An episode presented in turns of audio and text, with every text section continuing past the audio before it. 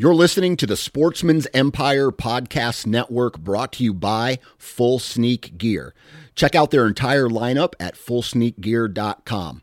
Also, be sure to check out our entire stable of podcasts at sportsmansempire.com.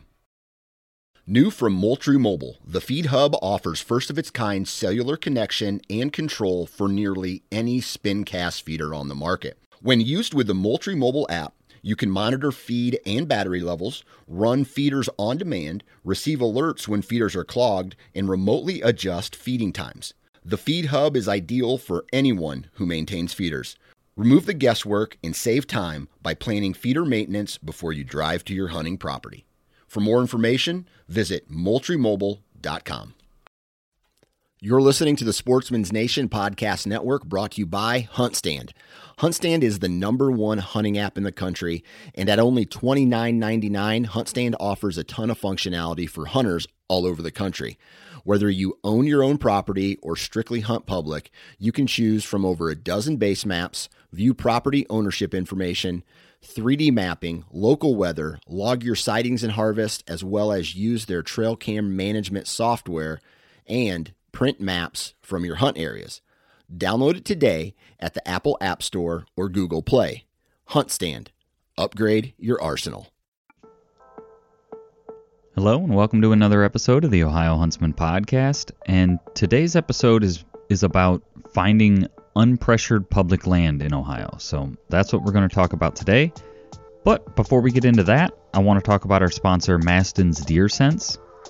So I know a lot of people this time of year, you start getting into late summer, people start running their their mock scrapes. They start setting that stuff up late summer, starting to, you know, get into antlers hardening off and getting into that, you know, early fall, late summer. So it's a good time to be thinking about scent and in particular mock scrapes. Mastins can help can help you out with that. They've got their their scent dripper systems that use their their liquid scent bottles. They go right into them. They've got all kinds of different liquid scents that you could run in there, as well as lots of other scent products that you can use to get deer in front of your cameras, to get deer in front of your stand. So check them out. Go to mastinsdeerscents.com, browse around, see what they have to offer, pick out what you like, and you order straight from them, and they'll ship it right to your house. So, with that, let's get into our conversation this week about finding unpressured public land in Ohio. Welcome to the Ohio Huntsman Podcast, where three brothers, Jason, Jacob, and Jeff, discuss all things hunting in Ohio. Our goal is to be your source for accurate and reliable hunting news and conservation issues in the great state of Ohio, as well as some fun and interesting conversations along the way. This is the Ohio Huntsman Podcast. Are you listening? All right, so today we're talking about public land. As you know, we hunt public land if you've listened to the show for any length of time. And this one, I, I'm honestly a little hesitant on this one because it's kind of divulging some of our secrets. But you know, if it uh, if it helps other people, then I guess it's worth it. So, what we're specifically talking about is how to find or or how we f- go about finding less crowded public land. So there's a few things that that I know come to the top of my head, and and Jeff, you may have uh, a few other things as well. It's just Jeff and I today. Uh, Jacob had another commitment, so it's just going to be Jeff and I. And yeah, we're going to talk about how to find less crowded land. So I guess to start, I mean, anybody that's looking for for public land, there's you know always the old adage of go farther, go deeper, go places where other people aren't willing to go. And you know, some of that like it it it gets a little and Jeff, I don't know if you feel this way, but it like it gets repeated so much in like dedicated whitetail hunting circles that uh, you know, there's a part of me that feels like and maybe it maybe it's the the circles you run in too, but you know, like if everybody's listening to the same media and everybody's saying go farther, go deeper, go places where other people aren't willing to go, well then that's Right. where everybody ends up ends Right. up, right? Um Yeah, I've definitely in the past seen guys dragging, you know, small bucks from deep inside national forest, mhm. you know, and it's like, well, if that's what you were looking for, like you could have just went right offside, you know, you could have went, you know, 100 yards off the road and Yeah. found that.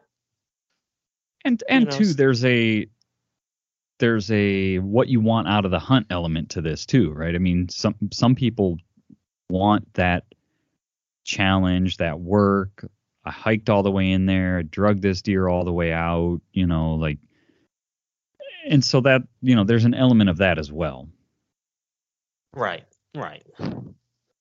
but I think uh, it's. I mean, yes, you hear, you know, like I said, the old adage of go farther, go deeper, go places that other people aren't willing to go.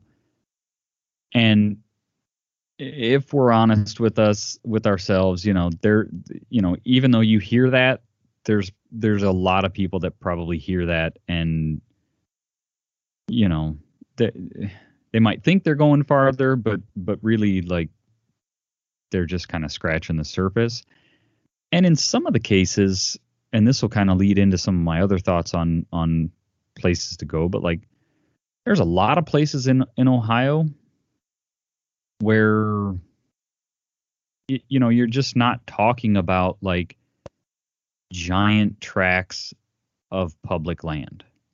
So you know, going quote farther isn't re- you know really that far. You you could just be accessing it from the other side or it butts up to private and so yeah, the public access is you know, it's far from the public access, but it's not so far from all these private properties, you know, I mean, you run into issues like that. to where maybe it feels like you're going far or the other thing that I've done is like, you know, in order to access this quote the right way with the wind and and you know, um, I know that there's some thick areas here that I need to loop way out and around because it, you know, the deer bed in there or whatever. Like, it may not be that far from the road, but what I feel is like the right way to get in there is maybe a a, a pretty circuitous route and on public you know you run into issues with if it's if it's you're you're trying to you know maybe quote do it the right way and you have other people just walking straight up the hill through the stuff you were planning to hunt. So that's where even though you you went a long way if it's still close to the road there's there's chances of uh people messing up your hunt i guess. So yeah, I would agree with that for sure. yeah. And I would also agree with the fact that, yeah, in some places in Ohio, it's going deeper, going further isn't necessarily an option. Like they're the, the public land's just not that big. right You know, You know, it, it might be uh, you know, a mile square, you know, a square mile, but that's still, you know, not far, really.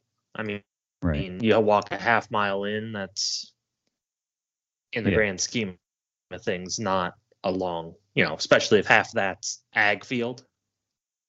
Yeah, Yeah. so I guess I mean to because I kind of I kind of rambled off a, a few different directions there. So I think in some cases, yes, going farther, or it, it may not necessarily be farther, but if you know if if the way to get there is steep, you know, I mean, I, I'm thinking of some spots where where we hunt where you know it's it's a haul up to the top of the hill and you know yeah, young and spry, maybe not that big of a deal.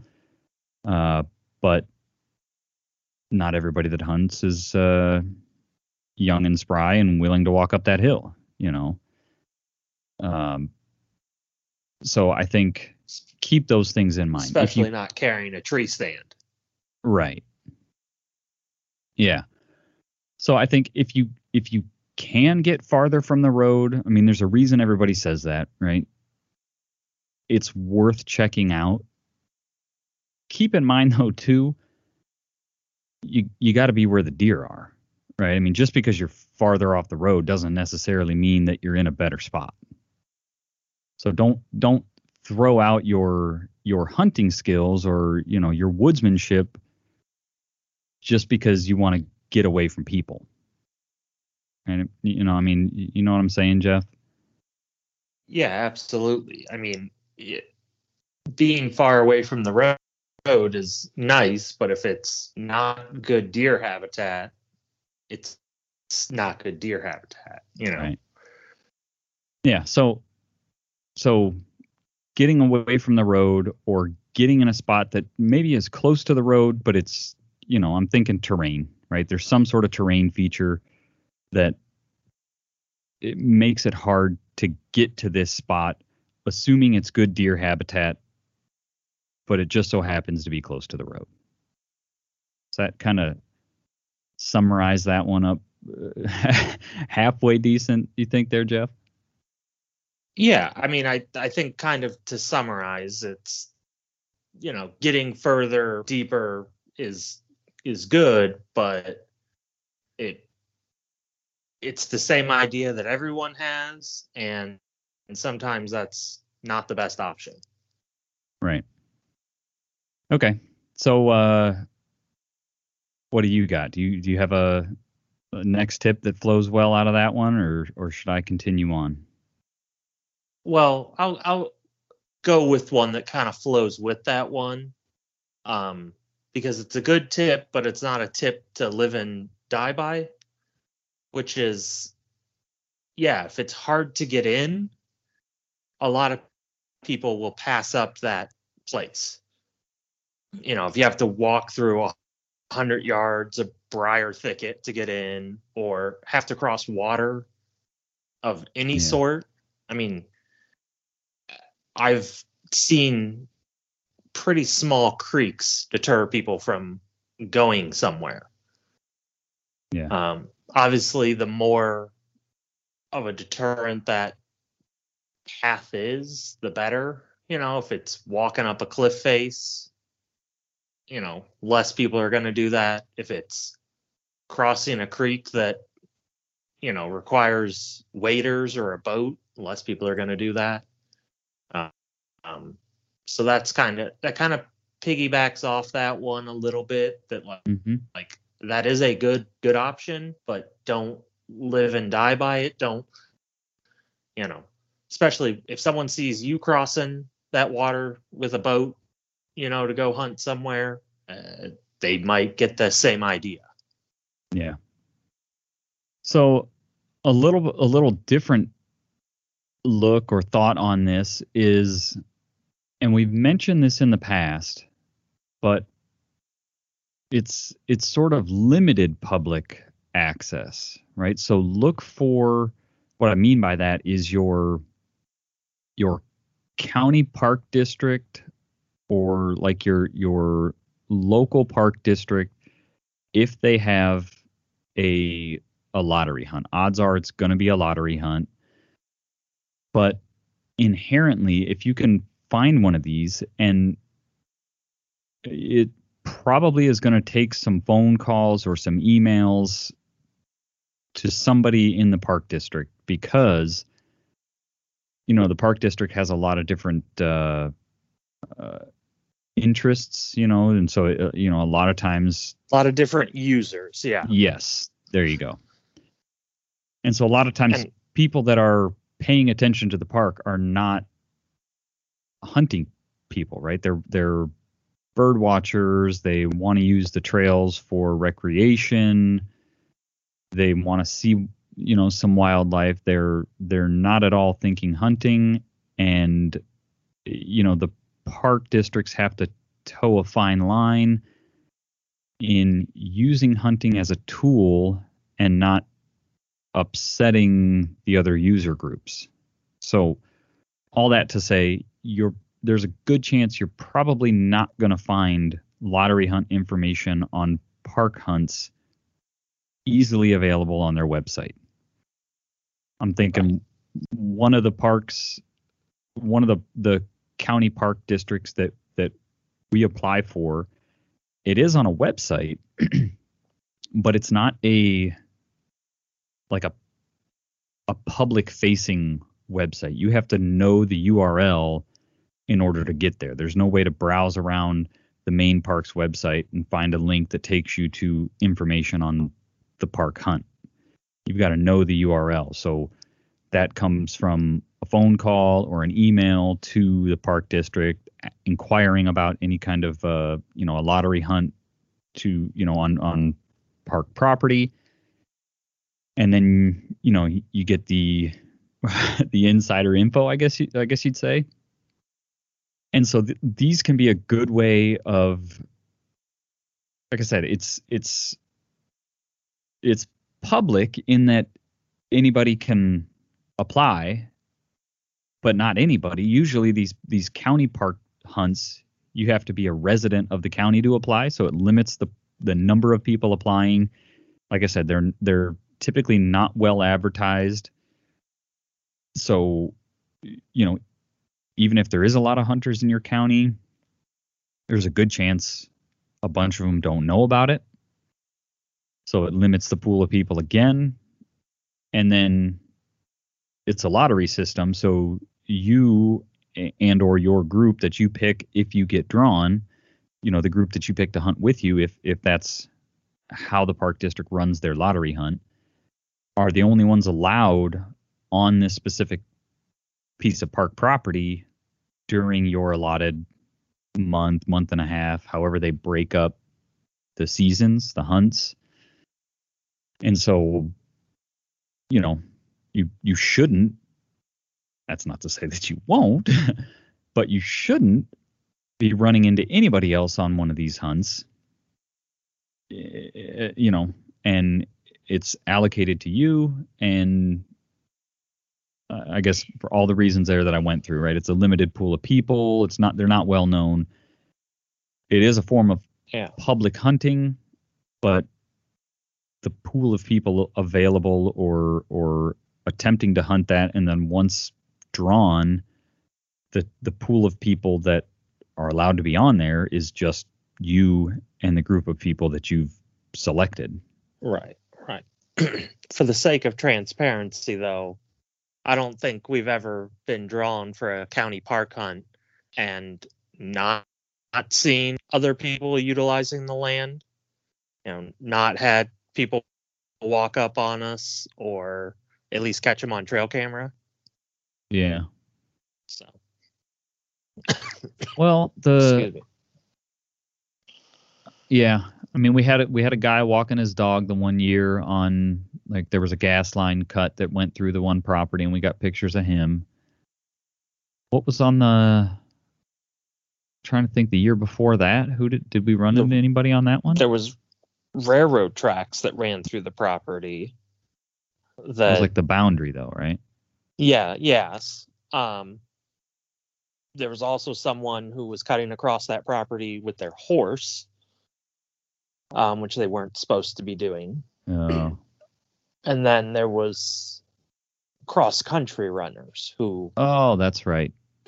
ran up, saw our cameras, played with them a little bit, ran away.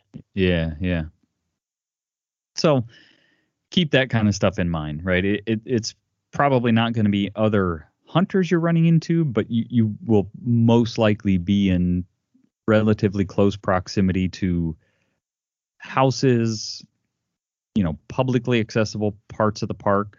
You know, the, the hunts that we've participated in, the areas that you're allowed to hunt are not areas of the park that are open to the public like just for you know recreating walking your dog you know running whatever but they butt up to publicly accessible parts of the park. So, you know, there's bound to be people crossing the line, you know, that they you know, in all likelihood probably don't know exist, but it's not other hunting pressure, I, I guess, that you're you're having to deal with there. So, what else you got, Jeff?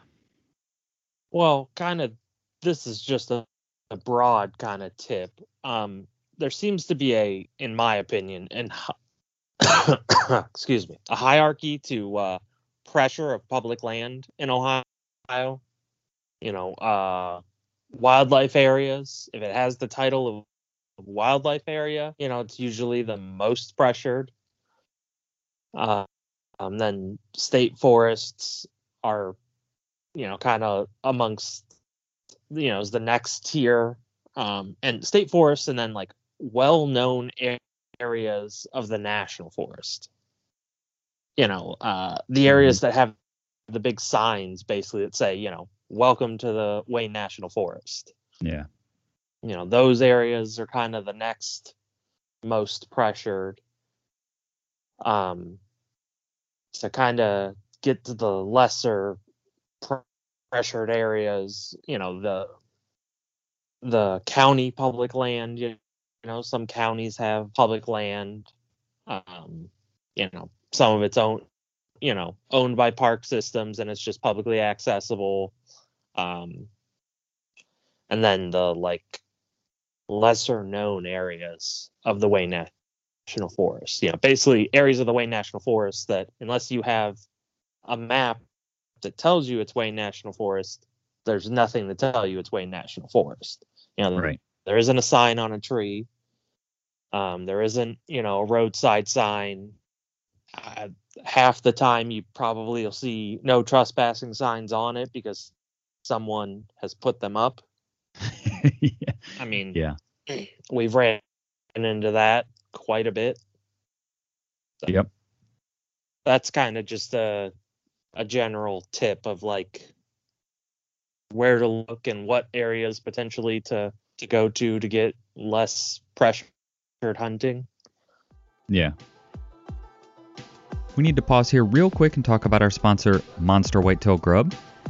Monster Whitetail Grub is an Ohio deer feed company, and I say Ohio deer feed company because they're based right here in Ohio and they source all of their ingredients and, and even their packaging from Ohio. So their slogan is Deer Feed the Ohio Way. That's why.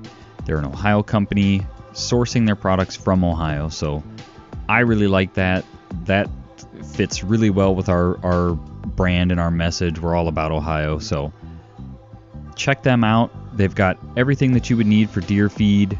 They've got their signature monster whitetail grub feed. They've got flavored corn. They've got straight mineral, all kinds of different additives that you can customize the feed with. So check them out. Go to ohiohuntsman.com slash sponsors, and there you'll find a link to get in touch with them, browse what they have. You can see what retail locations they, they have their product in. They're getting their, their product in more and more retail locations, and order some of their stuff and try it out this fall. So with that, let's get back into the conversation.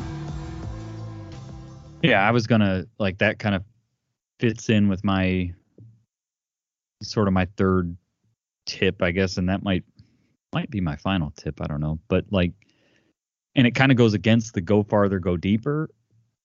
But to Jeff's point, if you can find kind of these broken up, because the the big huge chunks of national forest a lot of times are where you know there's signs, there's parking areas, there's you know whatever camping areas around, you know th- things like that.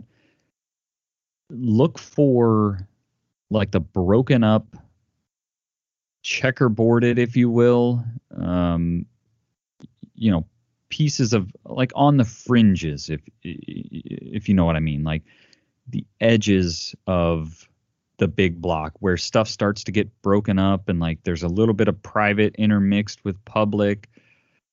You might run into like local you know surrounding property owner pressure but there's a good chance to Jeff's point, there's not like a, you know, a sign there saying parking area, public hunting, public land. You know, it's like the only way to know that that's public land is to use a tool like onX, like HuntStand, or to get on like the county uh, tax maps, the GIS maps, and start poking around at blocks of property and see who owns them.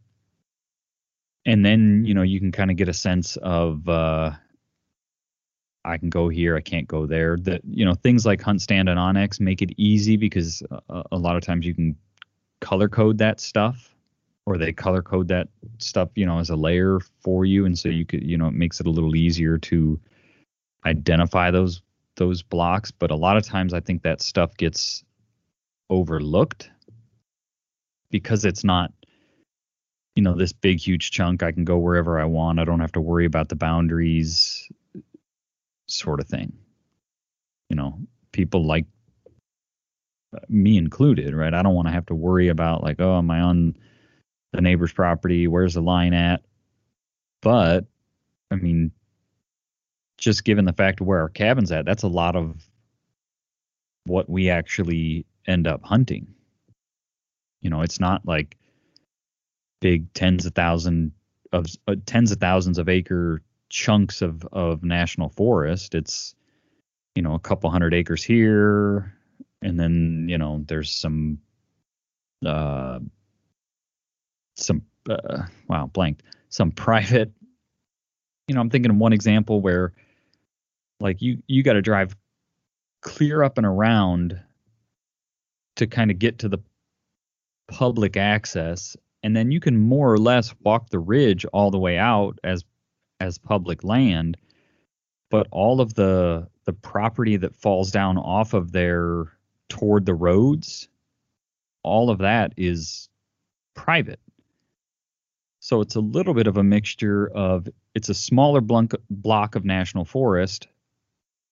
You've only got one well i guess two two access points one you're sort of at the top of the hill kind of walking out the ridge and down. You know it's a it's a big ridge that runs a long way and then there's finger ridges that come off of it. The ridge top is public. All of the property that that sort of goes down and connects to the roads around this you know this big ridge system is private except for one area which you know there again there's no signs down there that it's public land. There's no parking area. You know, there there's an old house back in there, so you you wouldn't think, oh, this is this is public, you know, but it sure enough is. So I guess I say all that to to just say look for that kind of scenario, right? Where it, it's it's less you're not going to drive around and see it. You're not going to see signs, you're not going to see parking areas or pull off areas. But based on the maps, sure enough, this is public land right here. Anything else there, Jeff? Yeah, I got a couple more tips. Um, another good tip is don't be afraid to hunt areas that are I'm trying to describe, you know, small, if you will. Um, a lot of public land has, you know, it might be 500 acres, you know, one big parcel, and then like a t- tiny little corner is on the other side of the road. Or, oh, right. you know, like a real small section is uh, across the river. You know, don't be afraid to hunt those areas because those areas really no one very rarely are people going in those areas. That's a that's a good tip. Yeah, I didn't think of that one, but that's a good tip, Yeah. especially if uh, like in a, I'm thinking of a scenario where there is maybe a parking area and but you know 99% of the land is whatever north of the parking area and there's this little block behind you you know 99% of people are going to head into the big you know, like you said, 500 acres, whatever, 100 acres, they're they're all going to head that way and try to find a spot, totally ignoring the little piece behind you, if you will. That's a that's a good one. Right, right. Um, and yeah, I've utilized this one before. Um, and you know, this one works for basically no matter what you're hunting. Um, I've you know I've utilized it pretty successfully hunting squirrels. You know, I have hunted on a public hunting area that was very heavily pressured, and only squirrels you could find were red squirrels, which are you know hardly worth shooting. I'm not talking fox squirrels. I'm talking you know some people call them pine squirrels, but they're red squirrels. Right. Um, you know that's all you can find, which are hardly worth shooting. I found a little chunk, you know, probably not even four acres, you know, that was across the creek. And right where you had to cross the creek was deep, you know, to get to this little chunk. So basically, what you had to do was go down the creek, cross, and then and walk like along the creek edge to this little chunk Mm-hmm. and I had a blast shooting squirrels over there. You know, they didn't know what hit them. You know, it was I'm I'm supposed to be safe over here. right. Yeah. You know, so and uh, with deer hunting, we've had uh, similar experiences. Um, you know, one of the drives we do is a tiny little chunk of woods. You know, it's basically a, just a hillside that is visible to the road, and it's not even a big hillside. I mean, the whole time you're doing it, you can basically see the road Yeah.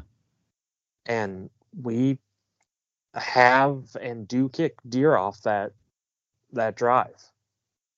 Yeah. Uh, if it's the one I'm, if I'm thinking of the one you're talking about, there's a there's enough of it that sort of rolls up and out of sight from the road that when deer have been pushed around everywhere else, they kind of will find this little section that people are ignoring.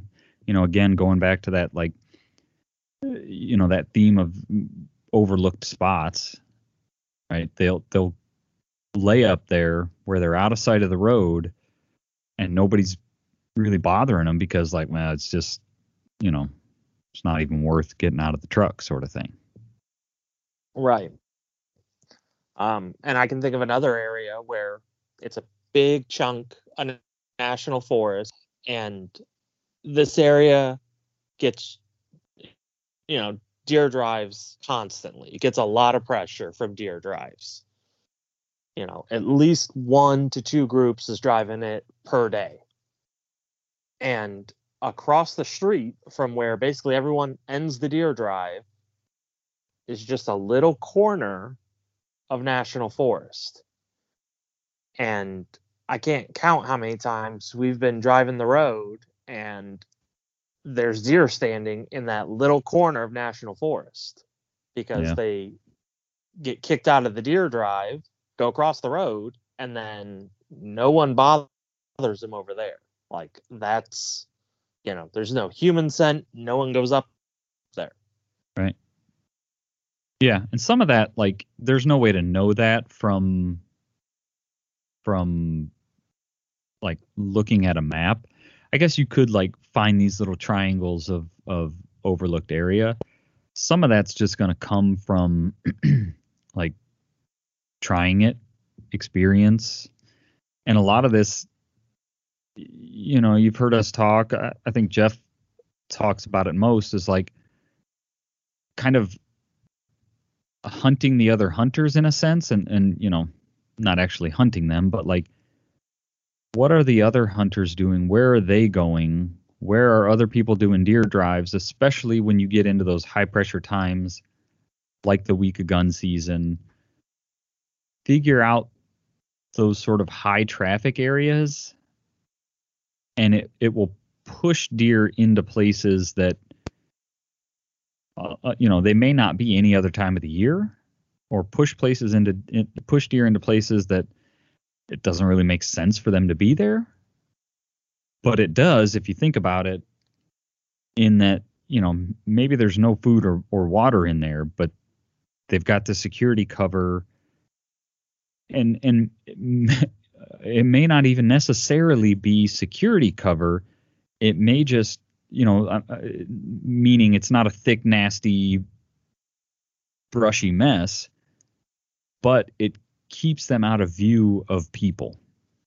You know, so again, going back to that one example, it's a little chunk of national forest, but there's enough roll in that hill to where they can get up on top or, or just over the top there and it keeps him out of view of it, it's it's wide open up there see a long way, but you can't see him from the road, and it's a little piece. Nobody's really bothering with it, and so they, you know, they get some seclusion, some cover in there. So yeah, I guess uh, I guess that's where I was going with that. Is you know, some yeah. of it's just going to come from experience. Trying, yeah, if you're trying to avoid people like especially during gun season um driving deer hunt somewhere where you can't walk through you know like eh, by nature driving deer you want to start at one end of the woods and walk to the other end of the woods right and then basically the other other end of the woods be you know basically by our access point. Yep. You know, if it's a chunk of woods that only has one access point and it's in the front, you know, people aren't going to to you know, if it's sort of like bowling alley shaped, if you will, where you know there's not much frontage, so you can't push it side to side, and you know the only way to access is from one end. People aren't going to drive that because the you know there is no way to drive it really because you would be pushing the deer going on your way in. And then when would you yeah it just doesn't work for driving deer. Yeah. So if you want to avoid people driving deer do that. Um also like little corners that kind of come off you know like because a lot of public you know public land doesn't have these straight borders you know it's there can be a little rectangle you know five acre chunk that juts out this side. Well people aren't going to really walk in there doing a deer drive because they can't push those deer where they want to push those deer. Right and a lot of people who are driving deer don't want to push deer to anyone but their party Right. You know, they're not they're not trying to just blow up the woods. They're trying to strategically push these deer in a specific direction. Yep. You know, so that's a good way to try to find a spot where you can avoid people doing deer drives. Yeah. Yeah, that's a good tip too. You know, you got to kind of got to think like if I was going to do a deer drive on here, how would I do it?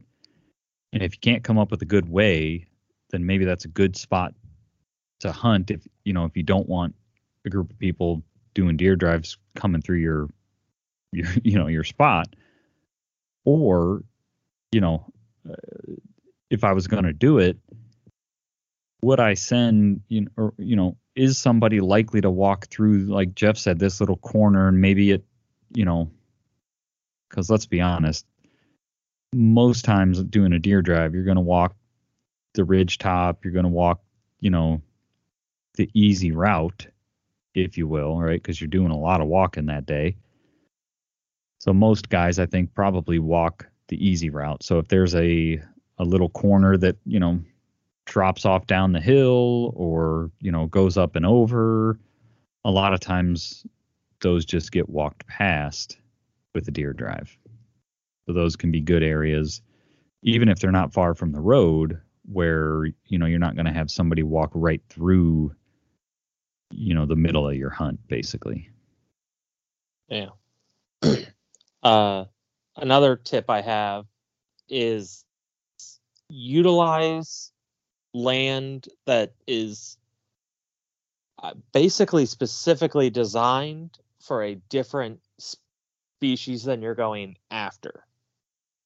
You know, uh, if you're hunting ducks and, you know, there just happens to be a little pond, you know, way out in this chunk of timber, you know, maybe try to hunt that that pond because there's probably not many duck hunters that are going there. Um, and vice versa, if you're trying to hunt deer, maybe you go to the marsh and you know go to little islands of timber out in in the marsh and hunt those because they're not getting much you know while they while the area might be getting a lot of hunting pressure it's not getting hunting pressure for the thing that you're going after Yeah. That's a that's a uh, Um, another good one that I like be, Yeah. because you know maybe to put that another way if it looks like a great duck hunting spot you're not the only one that's found that and it's on public land you're not the only one that's found that spot right or if it looks like a good deer hunting spot and you know we're in ohio eastern hardwoods you know the you know intermixed with ag and you know so most of the state is is pretty good deer hunting spot. But you know if you just like it just looks right you know it's got the oaks it's got the you know the sign you, know you're not the next, only next to a cornfield right. you know? right. because that i mean that's when things start to get silly is you got like public land that's next to an ag field and you basically walk the you know just inside the woods next to that ag field and it's like oh there's a tree stand literally every 20 feet yeah like the deer cannot access this field from this direction without going past one of these stands Right. Yeah. So you're not the only one that's found it. and, you know, I mean, it's just, it's Ohio. It's not Idaho. You know, I mean, like, you, you it's, n- nothing on public is, you know, if it's that good, is still hidden. I, I don't think. And so those you know to jeff's point sort of flipping them you might have some success you know you might get pressure from or not pressure but like you know you're going to have a guy walking through in camo with a bow to a deer stand if you're sitting there on a duck hunt you know and there might be a little bit of that you know that guy's trying to bow hunt and you're out there blasting away at ducks you know but that's public land. You know, if you were there first, you were there first, and so be it. Yeah, and I mean, I haven't witnessed this firsthand, uh, um, but you know, I've I've heard the the gas station stories, if you will, the sporting goods stories of, oh, I was you know in the duck marsh and duck hunting, and you know, a, a deer walked right up to me as you know as I'm shooting ducks Right. you know, just because they've been conditioned that you're not a threat to them. Yeah. Yeah. So, got any more tips, Jeff? You got a lot of good ones today. I don't. I think that that was all the ones I had thought of beforehand. Okay. You know, just uh, I mean, and I I think the the moral of the story is sort of be creative and don't be afraid to just try something that's a little a little wacky versus going farther deeper you know maybe just try something where it's like no one in their right mind would really try this Yeah. Yeah. yeah. know Yeah. If it's something that you, you know, if you were going to tell your buddies you're doing it and you, you'd be afraid they were going to laugh at you, like, really, dude? It might be worth checking out. yeah well like uh, because another one I can think of is you know they the state plants dove fields and fields that are upland habitat for you know uh, doves and pheasant. And you know some of those have sunflower seeds or milo planted in them or buckwheat which is all things that deer will eat also. And yeah those areas are probably hit pretty hard by hunters of those specific species at certain times of the year when that hunting pressure kind of fades away you know the food source is still there and you know not many people think oh i'm going to go you know hunt the pheasant field for Right. deer you know i'm going to go sit on the edge of it to see if a deer walks out to eat Yeah. So, I think that's uh, probably a good place to wrap it up. If you have any other tips that uh, we didn't cover, and I guess that you're willing to share, let us know, and and uh, you know Yeah. we'd be happy to to share them with the rest of the audience, so we can all become better hunters. Uh, but with that, Yeah, because I I have one one spot that I intentionally didn't mention the features of it because if you used a a mapping tool, you could probably find it fairly easy. hmm So, uh, I'll I'll be updating you guys this fall if uh, if that strategy works. okay, So I do have a top secret spot, and we'll we'll see what happens.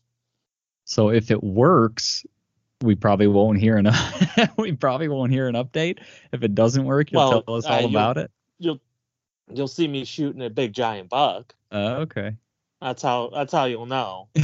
I'll be I'll have a big giant buck. If it doesn't work, then I'll tell you exactly where the spot is and okay. tell you to go try it out. Yeah. All right. So that's it for this week. Hopefully there was something in there that uh, helps you out or gives you some idea for this fall. Hopefully it gets you into some unpressured public lands and you know helps you have a good uh, a good hunting season. So if there's anything that uh, you found helpful in this episode, I'm gonna ask you a favor share it with your friends, share it on your social media page. Just tell people about it. Try to get the information out and help other people. So, with that, I'm going to sign off. And uh, as always, thank you all for listening, continuing to share and subscribe. It means a lot to us. And good luck with the rest of your summer, whatever whatever that may bring. And uh, fall hunting season will be right around the corner. So, with that, we'll talk to everybody next week. Thanks for listening.